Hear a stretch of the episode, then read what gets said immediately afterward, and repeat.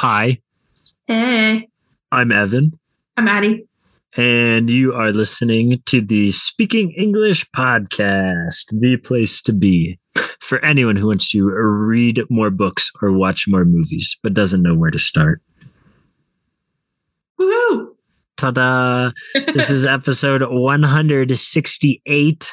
We're reading more books today, as it is book club number 25. wow. Ta da! Uh, we really decided to get in. like a milestone to me. It, i- yeah, it, it really is. We we Okay, will do this three more times, and then we'll do a hundred books. Yay. Uh, so joining us as ever for our book clubs is Aubrey. Welcome. Hello, How's it going? I'm doing well. Happy to be back at book club. Yay. Incredible. Uh, so this time around, we read "I Who Have Never Known Men" by Jacqueline Harpman. Uh, but we'll talk about that in just a second. And uh, we wanted to get one uh, good book club in before I leave for Foreign Soil, which will be happening soon. But uh, so talk about that in a second. How has your week been, Addie? Um, not much has changed for me since we last spoke like four days ago, but it's been nice. It's been pretty pleasant. I feel like I've been fairly productive. I've been teaching my mindfulness class, which has been very, very fun. Um, I love doing that. So yeah, I've been having a nice, uh, kind of just easygoing week, I guess. Awesome. Yeah. How's yours? Or should Aubrey go first? Aubrey, you go first. Okay. How's Um, it been? you know, it's just life in corporate America, basically, is is how it's been. Hmm. Um I did I did face like a nightmare scenario at work though, because I was in a meeting listening to other people talk about what they'd been working on, and then my boss sent me a Slack message and went, Can you do a presentation in this meeting? And I went, like now? Today? In And he the was like, yeah, meeting? like right now. And I, Oh my and God. okay. I don't know if my presentation was very good. Uh, it, was, it was a lot of me talking and saying, um.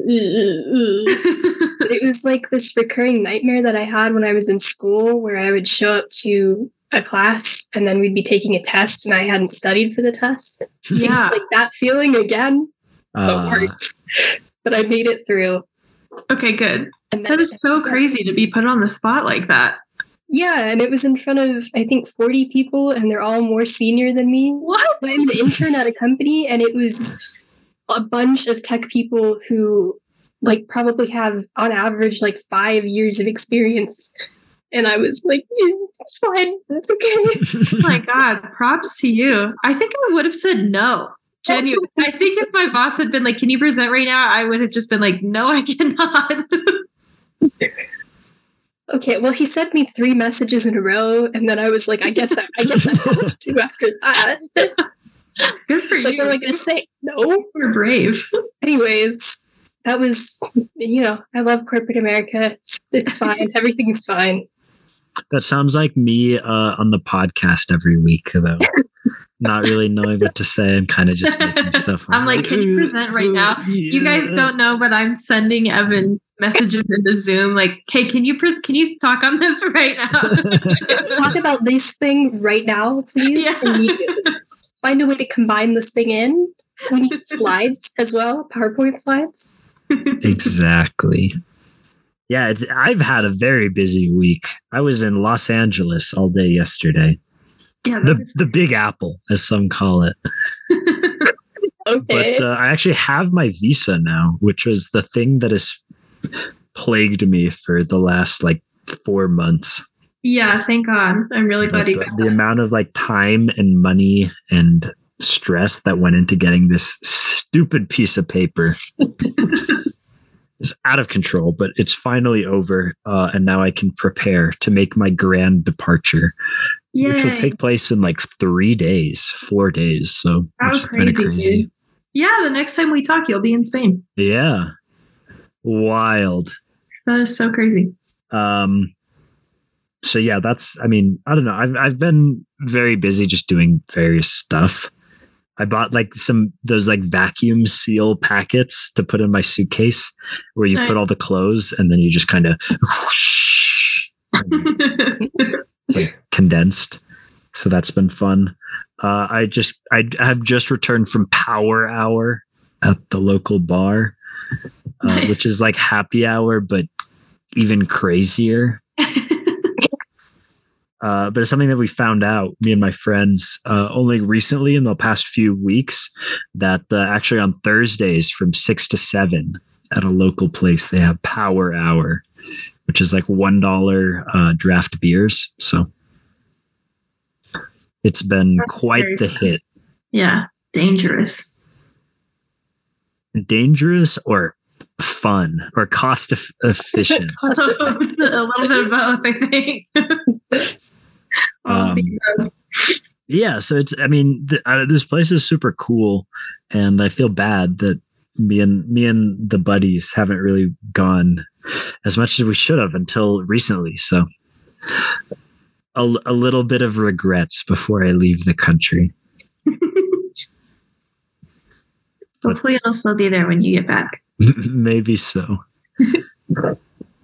if i ever come back I, I genuinely may not live in this country full time again That is so crazy to think. but uh, yeah, I mean, we'll just see what what the future brings. But uh, yeah, I'll be gone soon soon enough, Congratulations. and uh, that's part of the reason why I wanted to do this because I wanted to be I wanted to be rid of this book before I leave. Although I will say this would be probably a good one to reread. I read most of it yesterday in my travels Nice. in the Big Apple. It would be a really like easy and fun reread, I think. Mm. But uh, yeah, so let's get into it. Uh, there wasn't there was not any uh, new mailbox entries for this week to talk about, but uh, I had something that I thought about for the mailbox, so I might just bring it up since since we're all here, anyways. Okay. Um, and it's kind of related to a friend of the podcast, Ryan Gosling. uh, well, just because I was talking to people about him, as I tend to do, Mhm. uh, Mhm. just kind of in the wake of like th- this Barbie movie coming out and just kind of everyone's general consensus. And I Mhm. thought it was very interesting because I feel like he is pretty unique in that he's kind of had sections of of like wide mainstream appeal in various different demographics Totally. across his career to a point where it's like I don't know if I've really seen this because the first I've heard of this character was when I was smaller and he was kind of known as like this heartthrob ladies man type of guy Yeah. from like the Notebook, Notebook. and stuff like Yeah. that. Yeah, that was the first thing I'd seen him in. Yeah, and it, and it, I feel like he was kind of like this this ladies man kind of guy for a while, Mhm. and then I became a fan in like 2016 around uh, with like La La Land and The Nice Guys, and that's when I watched Drive, uh, even though it came out before, and Hmm. so that's kind of when I started. I became a fan, I guess, and was kind of like this other appeal, and then he fairly recently become a meme as far as like these loner characters that he played from like uh, Blade Runner and Drive and Mhm. kind of this other persona of like edgy teenage boys who are like, uh, Ryan Gosling is literally me. And this new step with the Barbie movie is th- is like a whole other like thing zone of appeal. And I just thought that was Mhm. interesting looking through and being like, this man really has had quite the uh different perception across his career, but like constantly kind of just well regarded. And I just thought that was interesting. And I and I was kind of maybe wondering, thinking if there's um any actors that you, Mm. that you guys can think of that, that kind of maybe followed a similar thing of like having various different demographic appeals at the different points. Mm, well, I also want to say I didn't know until very recently that Ryan Gosling has been famous like forever. Like he was like a child actor too. And I- I just like didn't know that because I've never really like looked into his background. But I Mm. saw a lot of people who are angry about the Barbie movie, a lot of dudes, a lot of men getting Men. mad about the Barbie movie, typically being like, I feel like such a weird choice for Ryan Gosling, or like such a failure for Gosling to come up to like do Blade Runner and then do this bullshit. And it, it's like, okay, first of all, he's in a lot of things besides Blade Runner. That's such a bizarre take. It's also. so bizarre, but it, Weird. a lot of you know like masculine men, Barbie hater types, like love things like Blade Runner. You know, so then it's Me. like, it's, yeah. but then I saw a lot of people being like, it's hilarious to say that Ryan Gosling was not made for the role of Ken. When you like look at this footage of him in his youth, like he's kind of always been like goofy on TV and like dancing on TV and stuff. And there's so many uh like numbers that he did before that it feels like they like intentionally pulled from for his role in Barbie, which is really kind of funny. Like it almost like pays tribute to his roots, which is really cool. Yeah. Uh he is just such an interesting and like well-versed individual. Anyway, to answer your question, I don't know that there's anybody else I feel that way about except for kind of Timothy Chalamet, but in like a much different way because he hasn't been around for nearly as long. But I do feel like doing a character like he has both Dune and uh Wonka, Dune 2 and Wonka coming out Mhm. right around the same time. Like, uh, who knows though, really, really with the delays and everything. But I just like can't get over how different those two characters are. Like watching the trailers for both, like Hmm. Paul Atreides is so different, so much more serious than Willy Wonka. In that trailer, he's like, "I'm making chocolate, of course." it's so funny to me. And I'm like, I can't believe he was working on these projects like at in Yeah. such similar periods of time. Uh, it's it's just kind of funny. So I don't know. That was the only one that came to mind right away, but I don't know. Did you have one, Aubrey? Mm, I'm not. I'm not sure I can find someone who can appeal in such a widespread way to so many demographics. But like in terms of genres of actors, I was thinking of Saoirse Ronan Hmm. because I was introduced to her in like The Lovely Bones, which is Oh, quite yeah. serious, quite dark. And then the next thing I saw of hers was um, Ladybird, and so it was very, very different. But again, like you said, she hasn't been around for as long. Mhm. Well, she hasn't had such a level of fame for as long as Ryan Gosling has. Mm. And I do have to admit that when it was first announced that Ryan Gosling was going to be playing Ken, I was a little bit of a hater, and I went, I don't think he can pull it off. And having seen it, Really? he brought the energy. He is good. I never doubted him. I was like, perfect choice. Yeah. Odyssey, everything. oh my gosh, I just thought about I was just talking about this a couple days ago, but um Bryan Cranston and Bob Odenkirk had oh, yeah. Mhm. only really done comedy roles before Breaking Bad, especially Bob Odenkirk. Like it he's Yeah. kind of crazy in terms of like how much of a founder of sketch comedy he was and then to play Yeah. Saul Goodman. Just- Although to be fair though, Saul Goodman is a lot funnier of a cha- at least in Breaking Bad. He's Yeah. kind of like still a comic character. That's true. In Better Call Saul, you know, he's got a lot of depth and he has Yeah. a lot of anxiety that he portrays. But Bryan Cranston, like watching scenes from Malcolm in the Middle and then scenes from Breaking Bad, it's like, oh my God, what a Yeah. range this guy has. I gotcha. My uh I after thinking about this, as far as like widespread just appeal, I would have to say Brad Pitt, I think, is also He kind came of to my there. mind too. I think throughout his career. Yeah. I just I'm trying to think of like specifically people that the ladies like and the boys like using those two words specifically. And I think I think that fits for both Ryan Gosling and Brad Pitt. boys. I do agree that that really works for Brad Pitt. which I think is funny. I, I'm realizing I'm appreciating uh, Brad Pitt a lot lately too. He salvaged Bullet Train for me, kind of Yeah. Okay, so that's we kind of talked about of. that when we when we talked. Yeah. about it, so Brad Pitt popped into my head too as an answer to this question. And then for some reason, I was kind of like, I don't know that this counts as an answer because I feel like he plays such a similar character in everything that I've seen him in. And I specifically thought about Inglourious Basterds and Bullet Train. Feels like in Hmm. both of those, he's kind of a killer who like rem- like keeps this calm, cool, and collected attitude, you know, and just Hmm. sort of he's kind of passive despite murdering. Yeah. I gotcha. But I do think that like in the part of the question that's like who appeals to you know two different genders very widely Yeah. brad pitt definitely does i kind of think that george clooney does too That's also kind of came Yeah. to mind, but men I'm not- a respect for george clooney yeah. Well, I'm not a George Clooney hater. I don't have as much uh, hype for him as I do Brad Pitt. Every time i watch oh brother where art thou Yeah. i'm like god i love george clooney Yeah. Because I think I think for me, there's a difference between Coen brothers, George Clooney, and like stuff that he's done recently. Like I don't feel like he hasn't. I haven't really seen him around in anything that like groundbreaking recently.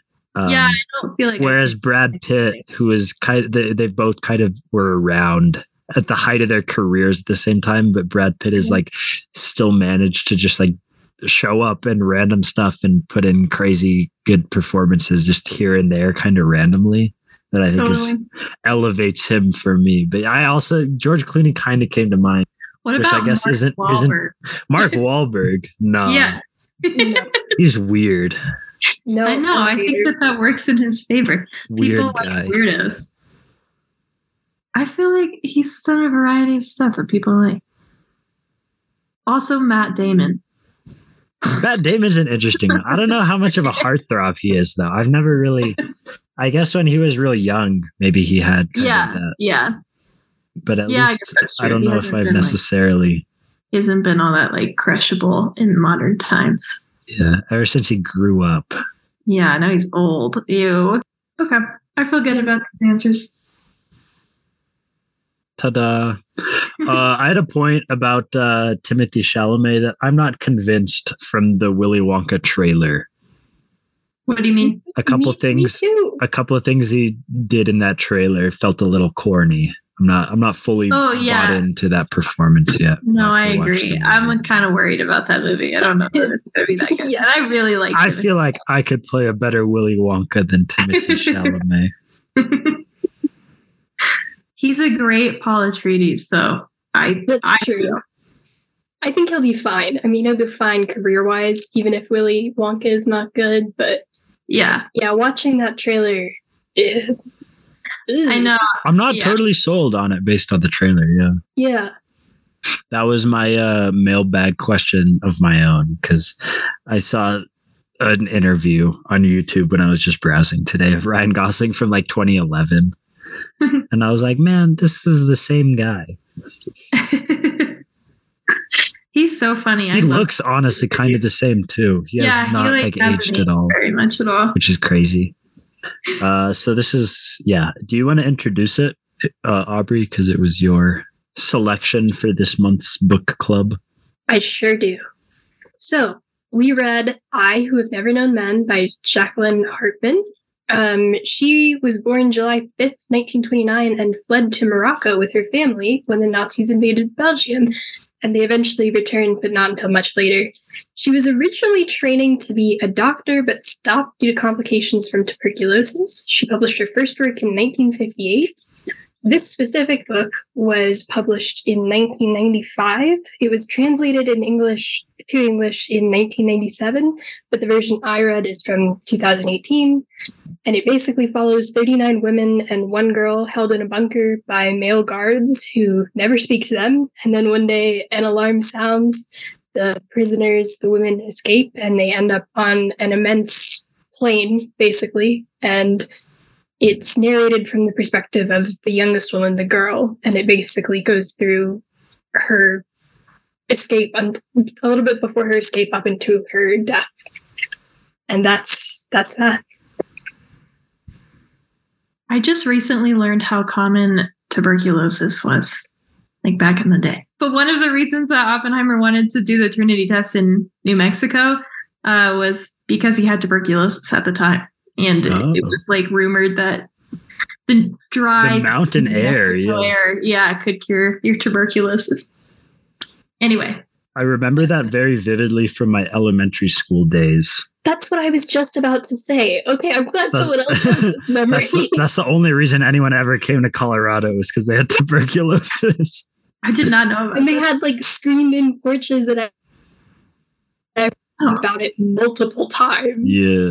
Anyways, I was surprised because I was reading up at the end of the book. It had the little author biography. Uh, so I just read it earlier today where it said that, you know, she was, this was like a, late in her life, I guess. She was around, you know, however old our narrator is when she dies, when she writes this book. And for some reason, that added a lot into how I thought about it um because i think just the way that it's told i don't know if this is getting uh, too far ahead of things but uh, the way that it's told is kind of like looking back at a life Right. um and i thought that that was it was very specific that the author was kind of like this is how the character at the time of like writing this account that the book covers is the age that i'm at right now so Mhm. that felt uh intentional Hmm. but uh what a uh interesting read it was a short a short but sweet one Mhm. and uh i got a lot out of it Me too. addie let's hear your account of of your experience reading this book yes, please. okay, so I have to confess to the audience that I only read roughly 95% of this book. I had 10 pages left and uh, I was reading it in the bath earlier today. And then I left both my book and my phone on the edge of my bathtub, which is a habit that I have and do all the time. But now I live with a cat. And I walked away from the bathroom and I started doing my laundry. And then I said, I should go check my phone. And, then I looked all over my house for my book and my phone, and I couldn't find them anywhere. And then I noticed them at the bottom of my full bathtub. And I grabbed my phone and luckily my phone still works. So that's kind of nice to know that like it can it can be underwater, and that seems to be fine for it. But my book was absolutely destroyed, unreadable. So I don't know how this book ends. I got pretty close. That's what happened to me today. So I need to be debriefed on like the last 10 pages, but we can do that later. Hmm. I texted Evan and Aubrey and was like, I don't know how it ends. And Evan said the men show up. Let me just say, there's absolutely no way that that happens. My, one of my like initial thoughts, though, having finished most of it, is that I'm kind of surprised at like the choice of the title being "I Who Have Never Known Men," um, because she's never known like anything. Like it's really Yeah. not just men. It's kind of I really expected this book to have a much bigger focus on gender and gender roles because of that title than it Mhm. ended up having. And, like- and like it really wasn't about that. I I don't know that it had that much of like a feminist agenda. I gotcha. Well, you see, you wouldn't know this. Yeah, because you did not read the end of the book, but the last line of the book. It is strange that I am dying from a diseased womb, I who have never had periods and who have never known men. Oh, interesting. Um, and apparently, the original title in French was something slightly different. Okay. Uh, I don't remember exactly what it was. It was something, some three word something. Huh. But, this uh, is no, this is interesting because I I also ran into this fact, and the original title in French is closer to "I Who Have Never Known Men," but when it was first translated into English, it went by the Ah. title "The Mistress of Silence." Okay, yeah, that's And then it was okay. re-released later into "I Who Have Never Known Men" by a different translator. I gotcha. Okay, Very interesting. Fun fact. there you have it. Yeah, thanks for the clarification. Uh, so yeah, I guess what were your guys' overall thoughts on this one before we stray too far off course here? I really liked it. Uh, I thought it was great. I thought it was really thought provoking.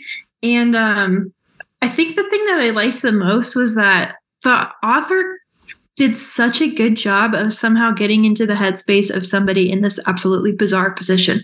Like every time, like you're reading like first person from this girl's perspective who has grown up in a bunker for her entire life and doesn't know anything besides the bunker. And she did such a good job of explaining things in like the way that you would if you didn't really know words for stuff. Yeah, and uh she was so self-aware too. She was the main character, the narrator was so good at uh, explaining her own emotions, even with her like very narrow perspective and limited understanding. And it never felt to me like it was never a matter of like, oh, she wouldn't really know that. Like it felt very genuine, the things that she did and didn't know in the bunker. So I was really Mm. impressed with the author's ability to do that because I'm sure she didn't grow up in a bunker. I, don't, I don't know how she tapped into that mindset as well as she did, but it was cool. It was really cool to read. Yeah. I think I would just say that it was unbelievably eerie. Mhm. way that I think only a specific few books have really done for me before because it wasn't outright scary. It was just so bizarre and deeply, deeply unsettling. Mhm. And there was never a resolution. Like it was just, it was kind of like being like in a vice and getting squished, basically. Especially as they're traveling farther and farther out, you keep waiting for something to happen. You keep waiting to make some other type of contact, and it just never lets up with that pressure. yeah. You never get that resolution, and you never get a clear ending either. It just it just kind of abruptly stops. Mhm. And so I was tense like a lot of the time. I think it's so great that it's so short. Um because it just sort of allows you to like stay in that like kind of scary tension the whole time It- and like you never know what's coming next like it just keeps you in the state of serious confusion the whole time but like when they first escape from the bunker i was like why are none of you running like yeah, to get as far away from here as possible. Like I was very scared that the guards were going to return because before they even escape, you know that she is dying alone, you know, and that she's not made it out of this strange position that she's in. Mm-hmm. So I was like, oh my god, like they're coming back, you know, and then they're all going to Yeah. get separated and she's going to die in the bunker. Like it just it did such a good job of keeping you in suspense for sure, like a very tense suspension. I'm also scared of like dead bodies. so reading all the descriptions of like the dead people in the bunkers got to me every single time. I think it, the the kind of regarding that the most interesting point for me is that there's no animals. And that might Yeah. sound weird, but that's something that was always in the back of my mind because there's a lot of media dealing with like survival or Uh-huh, whatever and kind of making it on your own. uh-huh. Um that like kind of mm, maybe not center around it, but like that's a very important consideration of like the wilderness, the great outdoors. yeah. Um, and so I think this one kind of uh, did something very different to that, in that it, that wasn't really a consideration because there's like a lot of the things that you'd worry about Mhm. in a normal like survival story are already accounted for, like inexplicably. There's just Mhm. electricity everywhere, and all the food is just preserved in these And freezers. there's never winter. Like they never Yeah. had to worry about staying Yeah. warm and getting out of the elements. Like the lack of seasons was really odd to me as well. I like- yeah, I really like the idea that maybe they're not on Earth and none of them can really tell. Yeah. That is so interesting. yeah. I mean, it feels like a little bit like uh, in some ways like nuclear nuclear fallout to me but at the same time it's like if they left the bunker so soon after whatever event happened then there would be repercussions that there kind of doesn't seem to be. Um but no i mean just kind of going back it's like the uh that's kind of what was like the most different to me and like felt kind of just always slightly off because it seems like oh she would have to worry about these other like survival things that she never had to because whatever the setup the causes of this setup of the story may be like it that's not the result of it, it it's just kind of so then by that it got to focus more on like kind of the the philosophical elements of like I was just gonna say that too. how to think about life when there's not really an objective there and like nothing to like strive for yeah. which i kind of felt hit the hardest to me as far as like the theming and uh, ideas that this book brought up I felt the same way. Like about three quarters of the way through, maybe I was kind of annoyed. I was sort of like, there's just, we're just not going to get any answers about what this place is and what's going on here. And I was like, and I, I really wish that we would. But then as I started, re- as I was reading more and more again and getting closer to the end, I was really actually glad that it was left so vague and so mysterious so that it could really just focus on the philosophical part. Like it really just, the goal of it is to get to like this question of like, what is a woman who grows up like only among women and not in the world. Yeah. and has no future and has no prospects. Like, what does that mean? Who do you become? And the book, I'm I'm really glad that it chose to focus like pretty much only on that and didn't try to answer these like bizarre questions that were set up because of the world that it's in and stuff. So I liked that everything was left pretty intentionally vague. Yes. And it was so carefully crafted, like you were saying, Addie. Like it never occurs to the narrator that it's odd that they don't have seasons. Like if that happened to me, I would be I'd be a little freaked out. But for her, she just kind of casually mentions in this I think the phrase she uses is seasonless land or something like that. Mm-hmm. And it just it it captures that experience of not having a foundation on which to base your own experience, right? Mhm. Because she's never known the world outside. She's only heard it through accounts of other people. And so she just accepts these things that would have me, you know, freaking out and in a moment of existential dread. And it's still so compelling and so easy to read. Like it doesn't feel artificial. It still feels like someone's telling me the story. And I Yeah. thought that was particularly impressive. I totally agree. I actually also like kind of along the same vein, I really liked this notion, this like starting the story like roughly 12 years after all of these events began. And the idea that the women were like drugged at the beginning and so didn't remember like being taken. And I kind of like that the story doesn't focus on like their grief or like a struggle to get back to people that they knew or Mm. you know, like life before. And it's just kind of like, at this point, they've all accepted that this is what's going on. And I think that that like allows the philosophical questions to be more explored.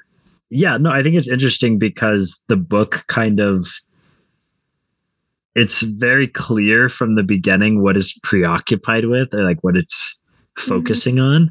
Um and i think it kind of doubles down on that a little bit in some ways by kind of bringing up points that you would normally focus on in a story such as this and then just kind of saying like yeah but that's not what we're focused on here. That's not what it's about. That's not the topic here today. yeah.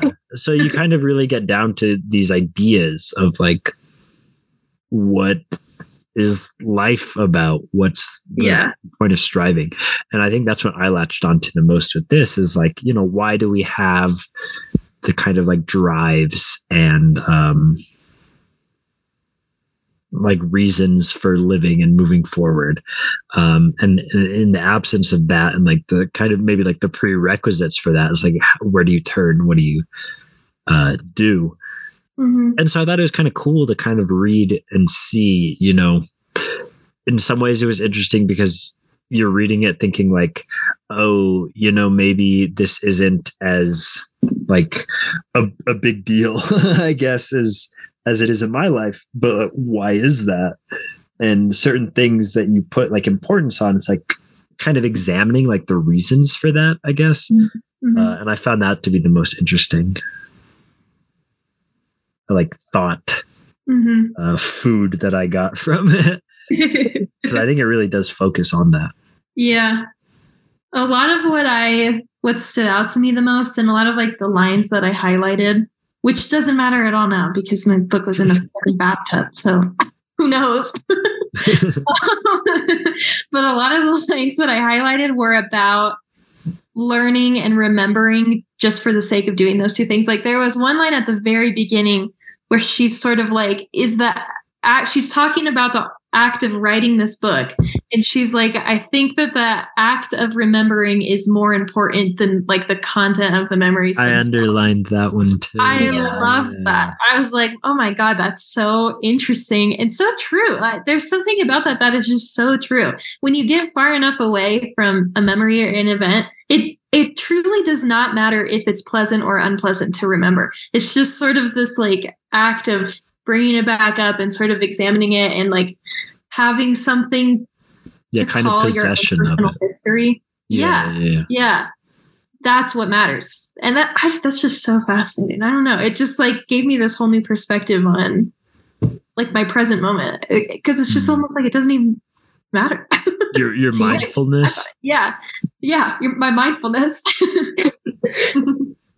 um, yeah, I don't know. It was really interesting to me. And then I also like there was one line at the very end uh, when she was talking about how she had read through like the gardening books that the people on the bus had. Mm-hmm. Um, she was like, I gained like a very pointless knowledge, but I liked it nonetheless. And she said that it reminded her of the idea of uh, like adorning yourself with jewels. Uh, like kind of, yeah. it's like not very necessary, but it just kind of like feels good. It's like some sort of enhancement to your mind, body, and soul. Yeah. I was like, that's so true. And, and, like, I don't know, such an interesting way to think about things. Think about like knowledge. Yeah, I think it brought up some really interesting points about identity too, and how much outside influence and outside foundation do you need to create an identity and to be considered fully human? Mm-hmm. Because one of the reoccurring themes, especially when she's a younger woman, is that she doesn't feel entirely like the others because she has no concept of a world prior. And yeah. so mm. she struggles with feeling what they feel. And then there's one line towards the, it's repeated, I think it's from the very beginning when it's an older woman looking back in mm-hmm. the in the luxury bunker in the in the dream house bunker shall i say anyways um mm-hmm. but it's the line where she's looking back and she's like, I learned far too late that I too could feel grief and I was also human. Mm. And so it's it was this odd exploration of how much outside influence do you need to be truly human?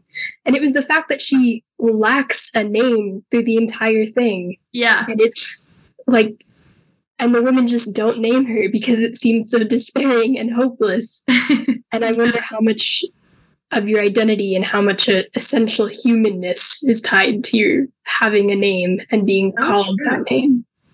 Yeah, I thought it was really interesting that she was able to kill them so easily. Like mm.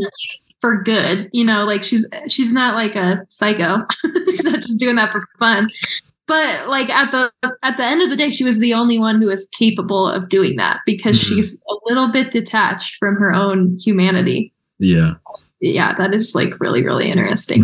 Mm-hmm. I underlined another fun quote, and it goes It is impossible to predict what might happen in a world where you don't know the rules.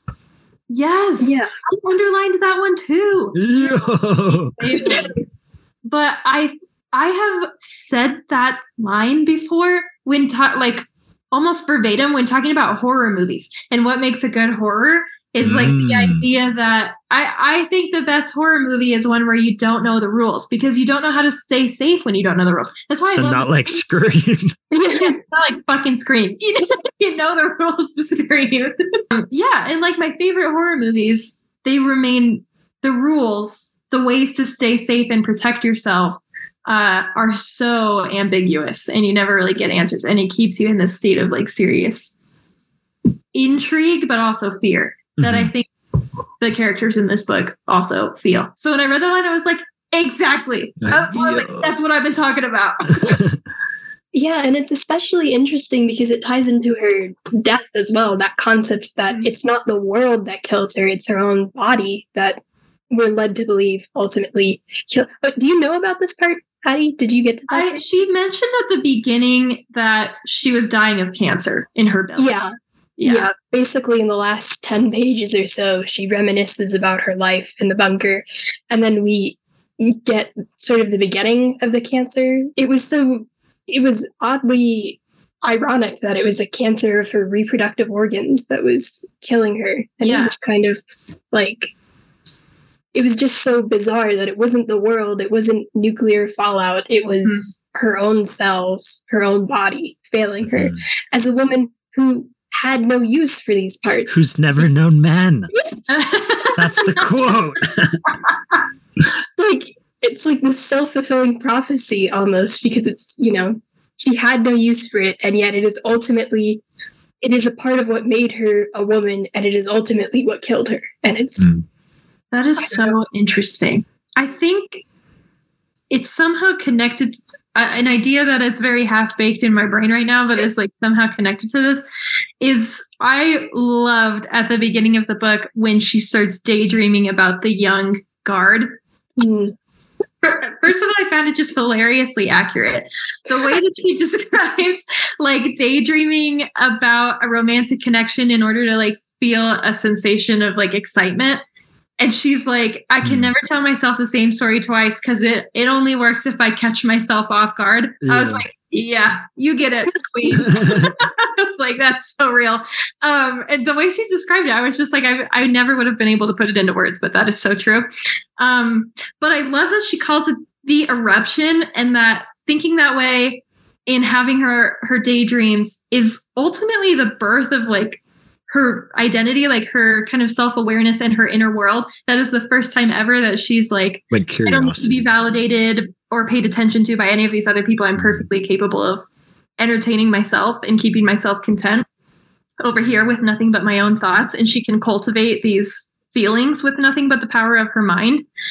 Um, and that sort of like catapults her into this whole sense of self and like motivation to live, kind of that like ultimately carries her through the rest of the book. And I love that she calls it the eruption because it's so reminiscent of like a big bang type of thing. Like it, it is like the birth of mm. her universe. And it's so funny to me that it is ultimately just like having a crush on a person. And i was like oh that's just so real. And it's it just like speaks to her femininity so much i think. And like that was something to me that was like yeah that is girlhood you know? Mm, Yes. like daydreaming about connection and like everything that that sparks for you in your development of your inner world i was like yeah that's what it is to be a girl. A so anyway it's interesting that like the the beginning of her life the beginning of her like selfhood i guess is so feminine and then the end of her life also so feminine the Mhm. killing of her by her uterus Mm, yeah. Yeah, there's a, a point that I kind of was thinking about a, a little bit ago about the uh, when she dies is just that the difference between her and like everyone else Mm. and kind of related on how they deal with this sort of stuff.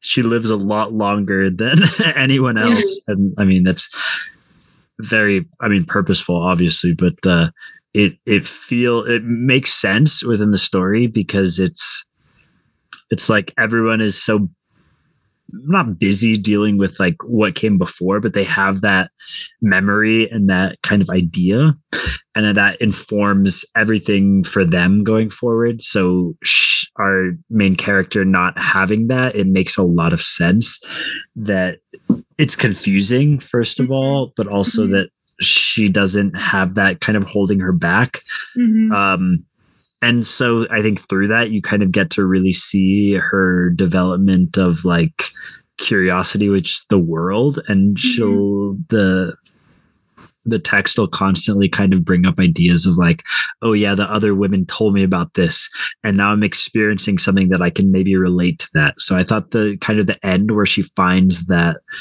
house thing mm-hmm. uh, Yeah. to be like actually super rewarding and, and and feel like a payoff like a climactic payoff of Mhm. what's come before because you start to really kind of see her illustrate these connections that she's making between oh yeah i heard about this and now being able to experience some of it uh, and i think that that kind of like snowballs successfully into the ending where it's like yeah no one will probably ever read this but if they do then i'll exist to them and i'll be validated in that way and i thought that was like very uh, incredibly powerful and just kind of bringing up the things that that the that uh, we leave behind in the world and their ability to affect uh, future Mhm. people and i think that was that was a big theme that i took too and i thought was very uh, pertinent and important Totally.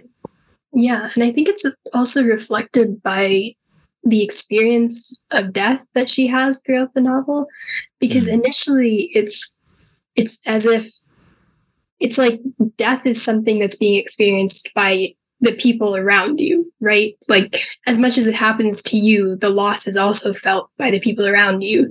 But if you're all alone in a barren world and you die, like how much of you is is left and if there's no one to feel that loss is it is it still painful does it still hurt for something somewhere or do you just stop and i thought that was that was interesting It is. I liked to um her like the way she thinks it's so important to respect the dead and the the ways that she does that by just sort of like viewing them. Like every Hmm. bunker that she goes into, she just sort of like looks at the skeletons and thinks about their final moments and who they might have been and stuff and like this art of telling herself a story about them and sort of speculating about how they might have behaved when they were alive feels very like a very respectful thing for her to do. Like she feels like she's doing them a service by doing that. And I I don't know, I just think that's really cool. Yeah. and she wants people to do that about her, you know? yeah that that process where she was just visiting bunker after bunker is arguably one of like the most horrific things i've read in a while Yeah. and it's it's not just outright horror but it's kind of that deep understanding that she truly is completely alone Right. and that there was an immense amount of suffering that went on with presumably no one around to witness it Yeah. And and that yeah bizarre stroke of like luck, kind of, Mhm. that she's alive at all. But also, like, is it lucky to be the only person left on Earth? I don't know. Or on whatever planet they're on. left on planet, planet unnamed. yeah. planet unknown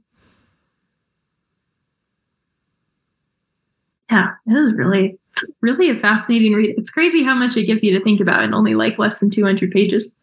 the what okay the whole thing with the men and their masks and their books and their bus Yeah. it, that was it was such a it was it was so bizarre Yeah, that was very confusing. I'm really so curious about why they all just died in their seats like all at once. Hmm. What the heck happened to them? yeah it, and it it, was, really leaves a lot of questions about just A lot. the yeah. actual world. Yeah. Yeah. but Which isn't what's important though. yeah, exactly. Yeah but it's it's so i don't know poignant that her pretty much her only experience as sort of you know that fully formed person with men is viewing their bodies and Mhm. there's this you know there's this change from when she's a girl and she's viewing them from inside a cage it's almost like they're blank slates to her or something and she Mhm. can't really wrap her head around the idea of, of what they are. Right. and then you kind of see that again when she views their bodies and you're kind of just there's almost like no emotion there. Like it's just another thing for her. Hmm True. Yeah and then the bunker at the end was also just so bizarre and So that's entire- is that where she dies? Like I read right up until she enters that like house and she sees the armchairs and stuff and she sits in a chair. okay And basically she learns culture. yeah she finds pencils and paper She and she pipe. learns to write and she writes down this account basically Okay. then she starts to die of, of cancer um, and she i think it ends when she's making a knife and she's talking about how she hopes that or not even that she hopes that she wonders if someone might come into this bunker one day and find her dead with a knife in her Looking he- and it- dignified. dignified yeah Chilling in bed. There's like books down there, right? Yeah, but they're all books on like engineering, I think, Oh, interesting. and mathematics. It's not books about or no, there's a handful of There's books on some, yeah. Shakespeare and some other things. Yeah. But there's no account of the world or kind of why it happened or Okay. how she ended up there. Okay. I'm trying to think about like the very beginning of the book when she's talking about how she's been like paying more attention to the introduction the introductions of the books that she's been reading and Yeah. stuff and like the idea I thought that was a super a super interesting way to start the book. I was like, Yeah, That's yo. true. I thought so too. It really kind of frames the whole thing. All right, who do you think is more knowledgeable, the main character of this book or Jude Fawley? this one. This one? I'm sorry, Jude let me down on so many occasions. Yeah. But I can't fault our unnamed narrator because I mean, she like, what else was she gonna do? She didn't She read probably a higher percentage of the available literature in the world Oh. compared to Jude. you got to admit. And all of her thoughts were like pretty original. She was very self motivated. All of Jude's thoughts were directly from his girlfriend, whose name I That's true. That's true. What was that woman's name? Do you guys remember? Sue, Yes. the real obscure. Sue the obscure. But yeah, this girl, the narrator of this book, I like loved how self-motivated she was to learn and how interested in just like knowledge for the sake of knowledge she was. Hmm. And I also think it's so interesting how she was kind of the only one. And it sort of like speaks to I, I don't know, it just sort of makes you wonder like how much despair can you take and keep your curiosity intact, I guess. Because all of the other women in the bunker were very much unwilling to continue to learn new things uh, and to like discuss what was going on and stuff because they were completely heartbroken. Like it was just too painful for them to go on being disappointed and stuff. And it never got to that point for the main character. She was always Mm. just like willing to face disappointment if it meant learning. And she, at the end, was kind of like, I've made one new discovery. So, like, what's to say I'm not going to make another one? Yeah. And I really liked that. It was so true. Who knows? yeah. So yeah, I think it's just kind of like a where's where's the line, you know? I actually found a super cool connection between this one and like stuff that uh, Murakami writes that I've Mhm. been interested, especially in kind of the the series that I talked about last week of like these books that with centering around the same character, where a lot of like what he's writing about is focusing on just like the day to day life of someone and finding like uh the simple joys um, and I think that there's kind of a connection. There, there's there's a connection, but also a, a little bit of a dissonance between the two kind of ideas. Um, Where I think in reading Murakami, I find more of an appreciation of just like focusing on the little things of like you know if I make a good ass meal, that's a uh, an, an achievement, like something to like take lots of pride in, and be like, okay, well, this is you know I'll, I'll I'll focus my energy to this and and be able to get through it. And there's like a lot that you get out of it, and it's reflected in those stories. Um, and this one, it's it's similar but different in that you do that same stuff, but you, I mean, maybe not the same stuff because you don't have the framework to know to do that to like cook a nice meal or whatever Mhm. but in like learning these simple things that kind of amount maybe to like that same idea of like this the simple stuff Mm. but it feels very different because at once it feels way more groundbreaking because it's like this is something that's a crazy thing that i'm able to do in this post-apocalyptic world uh, but at the same time it feels a whole lot more futile because you're like okay well what does that mean what does it Mhm. uh, achieve like so i guess in, in kind of like comparing the two next to each other i arrive at the idea of that like meaning in life is derived from you know these interactions between people and having this and, and kind of finding like the gaps between that. And you can't find those gaps if there's the absence of the stuff that creates those gaps. So i Mhm. thought those like those ideas were actually super interesting because it it, it kind of helps you reevaluate stuff in in new light. And uh, that was super interesting to kind of think about and and uh evaluate some of the stuff that maybe you take for for granted so Yeah.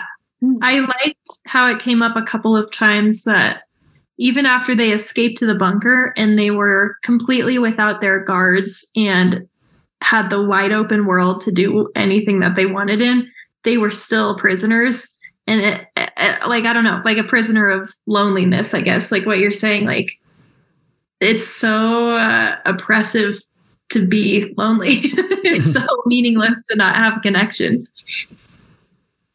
Yeah. I really liked it. I'm really glad we read this one. And I'm glad we read a short book club book. It was really nice to like read this with no stress in one day. Uh, are we good to talk talking about it? I think so. I'm good. Overall thoughts. Successful book. Super major success. I would give it like a four or 4.5 out of five. A bajillion out of five. I guess if yeah, I don't know if I feel like rating it. Mm. I give it a never have known man out of five. Okay. I think I, I'd probably give it a, a, a five out of five. Yeah, yeah. It I was was feeling this one. I was feeling it. it was awesome. I really do want to reread it. And I'm going to because I'm gonna order another one and then Yeah. stuff that I highlighted before again. I think it's a two out of five for me. Not enough men. Oh my god. Actually, Yeah. a real quick point before we move on. Um, it was in uh, this book that I have has an afterword by this lady Sophie Mackintosh, who I've never heard of, but her afterword was good. But she talked about how, kind of like what you were saying, I think Addie, uh, the uh, it weird that it's named that because it's not really totally dealing with gender explicitly. Mhm. Um, how that's kind of interesting because it's just about more like being a person, learning how to be a person, and Yeah. the the way that it's kind of tied in implicitly, but kind of not r- always addressed as far as like metatextually, like writing this book in the '90s. You know, yeah. uh, was actually like I thought very impressive. Yeah, I wonder if it's. I think we've talked about this issue before, but I wonder if it's because we're reading a translated version that maybe there's some sort of subtext that it's just going over our heads because we Totally. aren't like we don't have a, a gendered language and maybe there is something more to it. There totally could be. There could be like cultural things that we're not picking Mhm. up on too. But then the alternative is you would have to learn French and exactly. Took the words right out of my mouth. cool. Great pick, Aubrey. I really liked this one. And it made for a very good discussion. it did. Yeah. Evan, do you know what we're reading next? I have no idea. I did. I'm kind of curating my list of stuff to bring with me. I bought East of Eden in the Penguin Orange. I'm going to read that at some point in this next. I year. cannot wait to hear your thoughts. Yeah. Book ever. But uh, that's the only one that I'm that I know I'm bringing with me. So I'll kind of decide. I think you're gonna freaking love that book, dude. I think I will too. Yeah, I gotta find it because the last time I went overseas, I bought a big old book in in one Q eighty four and just kind of read it over time. Yeah. Uh, and that's the biggest book that I have that I is on the is on the to be read shelf right now. So, um, so yeah, I'll look through it and uh, maybe decide Okay. at some point. But uh, If you want to do East of Eden as a book club book, I will read it again. I yeah, love it. It's okay. so important to me. I'll try. Yeah, okay, cool. I'll try to find. I'll try to find something that's not as uh, intensive, I guess, which should be fine. But uh, but uh, I don't have an answer for that like right now. We'll see. Gotcha. So funny because I have my next book club pick book picked out already. Is there I something cool? Something so cool. Well, if you want to go first, that would be fine. I'll let you have your turn. We can switch. well, I mean, it would just be like a flip flop in the order. It wouldn't be like skipping my turn or That's nothing. true. That's true. Okay. Well, let me let me know if you want to do Well, that. yeah, we'll discuss it whenever we like record the pod normally again. We can Okay. talk about it. I don't know when that'll be, but yeah well, speaking of for next, I mean next next week, it, Yeah. it'll probably be like in a week and a half, hopefully Yeah. earliest. Um, what do you want to do? Like watch a movie? I guess yeah, let's watch a movie. maybe it'll be a surprise. All right. Works for me. Yeah. we can decide it whenever we decide when to record. The podcast is officially just up in the air completely right now. So I don't want to plan too much ahead because I honestly have no idea what's Yeah, going to work no, out or not. So Kind of how I roll, dude.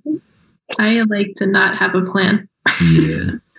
So we'll leave it there for now, and uh, we'll return sometime, and you'll. It'll be a fun surprise whenever the episode drops. Nice. Uh, so let's uh, wrap this one up with an album. Do you have an album to recommend?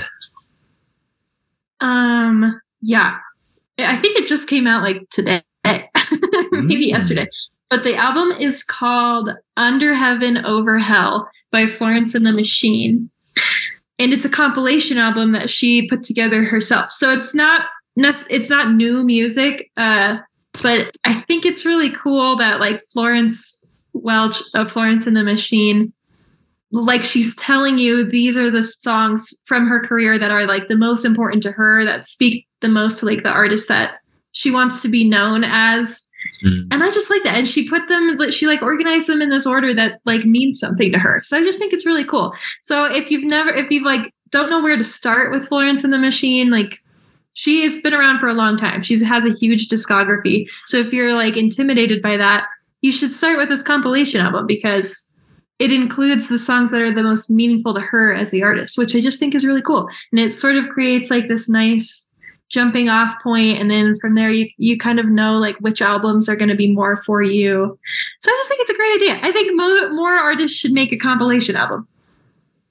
And I also enjoyed listening to it as a person who's been a fan of Florence and the Machine for a long time. Like it was still a new, meaningful experience to hear the same songs in a different order and like compiled in this way from all across her career. cool. Yeah. I like. it. I like. I love her. Yeah. Aubrey, what do you got? Um, I have a Nina Simone album actually, but Oh, I've been listening a lot to Broadway blues ballads from 1964, and it's very good. Nice. I mean, everything she everything is from Nina Simone is good, but that one especially, it's good, Double good.